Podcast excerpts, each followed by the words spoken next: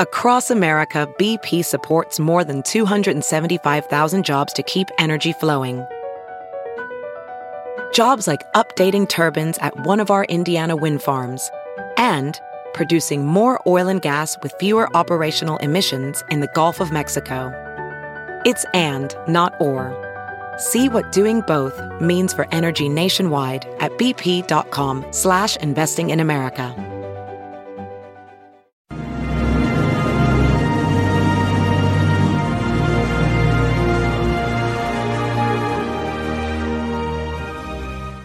Hi, everyone. Judge Andrew Napolitano here for Judging Freedom. Today is Friday, March 3rd, 2023. My apologies for running a little late. It's about uh, 12 minutes after 2 in the afternoon on the East Coast of the United States. Hot topics now from abortion and Walgreens to the murder sentencing of Alex Murdaugh.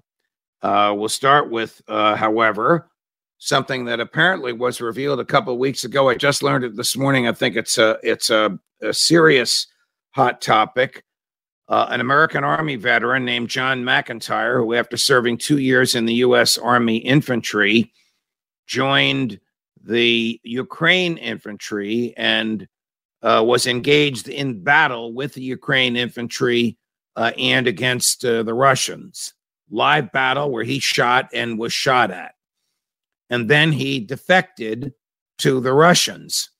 And he brought with him uh, laptops and iPads and maps and intelligence information, and announced that the whole announced that the whole time that he was with the Ukrainians, he was a Russian spy, uh, and he now is comfortably and safely, according to him, uh, in Russia. This, according uh, to one of the news services uh, that released it just the other day, but it was brought to my attention this morning by our uh, resident expert on the ground in Kiev, Matt VanDyke. So the question is, what becomes of this guy? Well, he's safely in Russia, and and he is free to do it. Is he a traitor? Well, the definition of treason is in the Constitution of the United States. The Constitution says treason shall consist only in providing aid and comfort to the enemy or in waging war against the United States. It actually says treason against the United States shall consist only in waging war against them, referring to the states as a collective, or in providing aid and comfort to the enemy. So, um, uh, Mr. McIntyre did not provide aid and comfort to well, it did, did not wage war against the United States. Did he provide aid and comfort to the enemy? It's a technical question.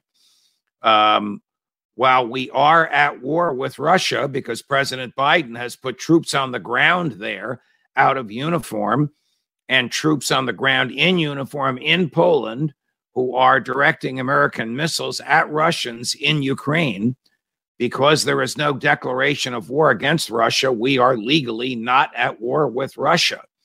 So, Mr. Uh, McIntyre, for all of his duplicity and craziness, he's a Russian spy. He's an American who's a Russian spy in the Ukraine military. He says he's a communist. I don't know. Are there communists left in Russia today? And he hates fascists. And isn't the government of Russia fascist? You know, private enterprise, but government controlled, whatever. He's an odd duck, but he's not a traitor because we have not declared, the American uh, Congress has not declared war uh, on Russia, nor can the US Congress declare war on Russia unless and until the Russian military poses a serious threat to the national security of the United States, which it doesn't. You've heard me make this argument many times. We shouldn't be there. Our equipment shouldn't be there. Our money shouldn't be there. Mr. McIntyre is free to fight for any army that he chooses and free to spy for any country uh, that he chooses. If he fights against the United States, it's treason. Uh, if he provides aid and comfort to an enemy who is legally at war with the United States, it's treason. Short of that, it's not. Treason is the only crime defined in the Constitution. Why? Because British kings defined treason in any way to suit them. Henry VIII defined treason as anybody who made eye contact with him without his express request or consent. That was actually called high treason, meaning treason on the person of the monarch, as well as treason against the monarchy and against the state. And of course, the punishment uh, for treason in those days was horrific. Uh, Madison, in crafting the Constitution, wanted to be certain that the Congress and American presidents couldn't do that. They would have to amend the Constitution. That's why the only time you see the word only in the Constitution is the definition of treason. Treason against the United States shall consist only in waging war on them, the states. Question Did Lincoln commit treason? He waged war on the states. Another debate for another time. Treason against the United States shall consist only in waging war on them or in providing aid and comfort to their enemies. I make no judgment on the moral character of Mr. McIntyre, but he did not commit treason as it is defined uh, in the Constitution. Walgreens announced today that it will not sell what's called an abortifacient. That's an abortion pill, a bill, a, a pill that results in a spontaneous expulsion of the fetus uh, from the mother's womb in those states uh, where it is uh, prohibited. This should not be newsworthy uh, because the Dobbs decision, that's the decision written by Justice Samuel Alito, the six to three opinion that came down last June, which invalidated Roe versus Wade, leaves the question of abortion up to the states and removes it from the federal government. Federal courts have nothing to do with abortion, and the Congress can have nothing to do with abortion. The Supreme Court has ruled that whatever it is or isn't, it's either a health matter or a safety matter or a criminal matter and health, safety, and, and crimes, this type of crime, uh, if it is a crime, are left in the hands uh, of the state legislatures. Where I live in New Jersey, abortion is legal as a result of the vote of the legislature here up to the moment after birth. In some states, it is prohibited at all times under all circumstances, except for uh, rape uh, or incest reported to the police uh, within whatever the time period. Some states 24 hours, some states 48 hours, some states two weeks uh, of the uh, of the incident. But it's up to the states and not the federal government. So uh, Walgreens in New Jersey can obviously sell this pill. Walgreens uh, in states where the pill is prohibited cannot sell it. Walgreens in states where the pill is only legal up to the first 15 weeks of pregnancy, like Texas, well, there they have a problem because they may sell it to someone uh, during the 15 weeks, but they have no way of knowing if the person is going to use it uh, in the 15 weeks. Where does all this leave us? It leaves it leaves us with more litigation and probably more legislation on abortion. To me, the baby in the womb is a person.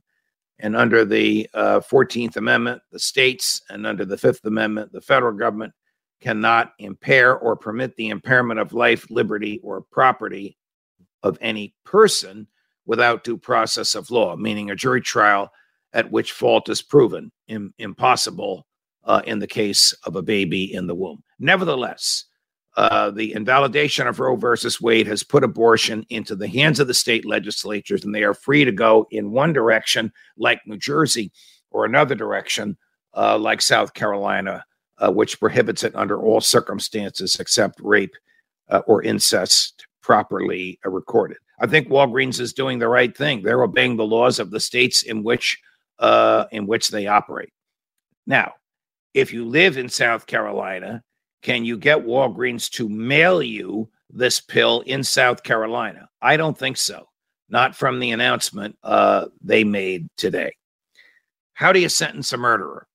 Well, in my years on the bench, of course, I had to sentence murderers. I, I've sentenced more than a thousand people uh, in my career as a trial court judge in New Jersey for every type of crime uh, imaginable, not death penalty. Uh, we didn't have a death penalty uh, at the time, uh, and not treason. It's, it's rarely brought uh, in state courts, but everything else uh, imaginable. You know, sometimes as many as 15 sentences on a Friday, Friday after Friday after Friday. Uh, I generally remember the more severe sentences, particularly the murder sentences. And it's not easy uh, to look into the eyes of someone who either has pleaded guilty to murder uh, or who has been convicted of murder. And I'm speaking, of course, of the Alex Murdaugh uh, case. And, and the states differ. You know, in, in New Jersey, if the if the jury verdict came in on a Thursday evening, I would never impose the sentence on a Friday. I would wait weeks and weeks and weeks. The defendant is not going anywhere, and the probation department has to give me a report of everything I need to know about the defendant's background. Even when the sentence is mandated by the legislature, the judge wants to know everything about the defendant's background. And in New Jersey and in most states, but I guess not in South Carolina. And I'm I'm critical of the system, not of the judge. I thought the judge, uh, Judge uh, Clifton Newman, did a spectacular job, and you'll see him and hear from him in just a minute. Um, but but the judge, the tr- the sentencing judge, really wants to know as much about the defendant as possible, much more than comes out uh, at a trial, and that's why um, in at least in the Northeast and certainly in New Jersey, there's a long time. It's often as much as six to eight weeks uh, between the end of the trial, the conviction, and the actual imposition of sentencing because there's so much material they have to give you. I've gotten probation reports which were an inch thick uh, because there's so much information uh, that the sentencing judge needs to know about. Apparently, not in South Carolina. Um, the one of the jurors went on national television this, this morning and basically said there were two people on the jury in favor of acquittal and one person was on the fence uh, and nine were adamant about conviction. It only took 45 minutes to convict. That is a very, very short period of time. This tells me that the jury did not review all the evidence uh, in uh, the jury room. It would have been impossible to have done so in 45 minutes, but it does tell me that they had firm and unbending uh, convictions in their in their minds uh, about whether uh, Alex Murdaugh is to be believed, and they decided not to believe him. In fact, uh, the the jury, juror uh, who spoke on national television this morning indicated that a number of them hated him. I've always cautioned juries if you feel that you're coming to a conclusion now in the middle of the trial that the defendant is guilty, you have to tell me, and I'm going to remove you from the jury. Because under the law, the defendant is not guilty before the trial He's not guilty during the trial. He's not guilty until you tell me, members of the jury, and I accept it. Throughout that entire process, he's not guilty. If you in your minds have decided he's guilty before all the evidence is in, then you violated your oath as a juror because you swore to me, at least in New Jersey, that you would not form an opinion on the guilt of the defendant until all the evidence is in. That was a solemn oath that each of you took. So if any of you wants to talk to me, send a note to uh, my clerk and I'll speak with you in private. And we do that all the time in New Jersey. I don't know if they did it in, in this case. This is not something that's done uh, publicly. Uh, the juror that spoke this morning indicated a hatred uh, for uh, Alex Murdaugh. You, you don't want to be tried by a jury that hates you. He may be a horrible, despicable person, and he apparently is. Uh, but he has a right to a fair trial by a neutral jury, not by jurors who hate him. Okay, to Judge uh, Clifton Newman. It's about three minutes long, but it's uh, fascinating to watch, and I'll go through it with you uh, briefly afterwards. Here's the actual moment of the uh, sentencing. Alex um, um, Murdaugh, by the way, his real name is Robert Alexander Murdaugh. If you heard that name yesterday, that, that's who they're talking about. So uh, the defendant, Murdaugh, was given the opportunity to address the court. I think of the thousand people I sentenced, maybe two chose not to speak to me. That is extremely, extremely rare. Mr. Murdaugh chose not to address the court. The court asked him one or two questions and he answered, but there was no speech, there was no plea for mercy. Here now, Judge Clifton Newman and the sentencing, about three minutes long, worth watching, the sentencing of Alex Murdaugh. Oh, what tangle web we weave. What did you mean by that? meant when I lied, I continue to lie. And the question is, when will it end? When will it end? And it, it's ended already for the jury because they've concluded that you continued to lie and lied throughout your testimony. And perhaps with all the throng of people here, they, for the most part, all believe, or 80, 90%, 99% believe that you continue to lie now when you, your statement of denial uh, to the court. And I know you have to see Paul and Maggie during the night times when you're attempting to go to sleep. I'm sure they come and visit you. I'm sure. All day and every night. Yeah, I'm sure. And they will continue to do so. And and reflect on the last time they looked you in the eyes, as you looked the jury in the eyes. And, and now uh, have an opportunity to make your final appeal uh, as a as an ex-lawyer. And it's almost uh, it's really surprising that you're waiving this right at this time. And if you opt to do so, it's on you. I, you're not compelled to say anything, but you have the opportunity to do so. And I tell you again, I respect this court, but I'm innocent. I would never, under any circumstances, hurt my wife Maggie, and I would never, under any circumstances, hurt my son Paul. Well, and it might not have been you. It, might have been uh, the, the monster you become when you uh, take 15, 20, 30, 40, 50, 60 opioid pills. Maybe you become another person. Um, I, have seen that before. The, you know, the, the person standing before me was not the person who committed the crime, though it's the same individual. Um, we'll leave that at that. All right, Mr. Murdaugh, I sentence you to the State Department of Corrections on each of the murder indictments in the murder of your wife, Maggie Murdaugh. I sentence you for the term of the rest of your natural life for the murder of Paul Murdaugh,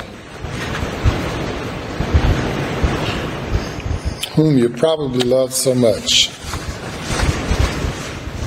I sentence you to prison for murdering him for the rest of your natural life. Those sentences will run consecutive.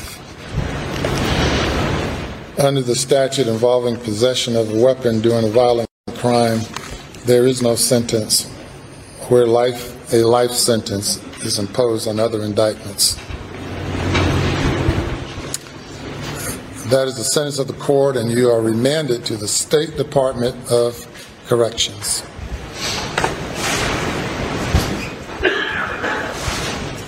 And officers may carry forth on the imposition.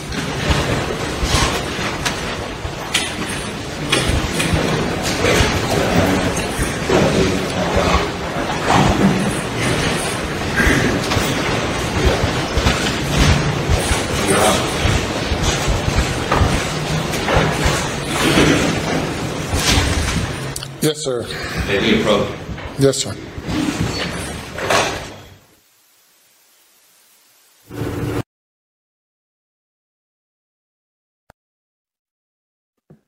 A fair and just sentence by uh, a fair and just judge uh, for a monster.